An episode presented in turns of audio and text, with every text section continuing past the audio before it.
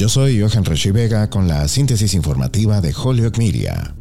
El expresidente Donald Trump fue acusado el martes de 34 delitos graves de falsificación de registros comerciales en un caso histórico por acusaciones de que orquestó pagos de dinero secreto a dos mujeres antes de las elecciones estadounidenses de 2016 para suprimir la publicación de sus encuentros sexuales con él. Los fiscales de Manhattan acusaron a Trump, el primer expresidente de Estados Unidos en enfrentar cargos penales, de tratar de ocultar una violación de las leyes electorales durante su exitosa campaña de 2016.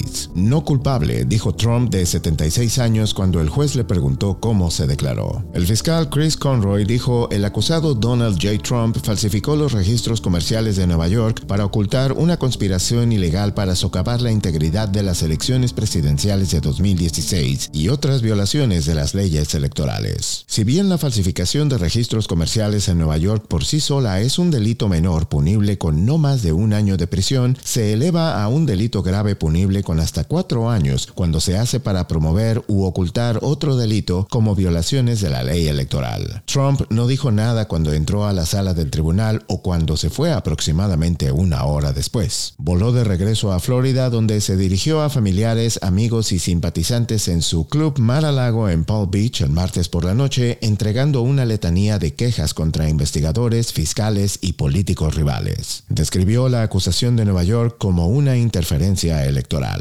El juez Juan Merchan fijó la próxima audiencia para el 4 de diciembre. Los expertos legales dijeron que es posible que un juicio no comience hasta dentro de un año y que una acusación o incluso una condena no impedirán legalmente que Trump se postule a la presidencia.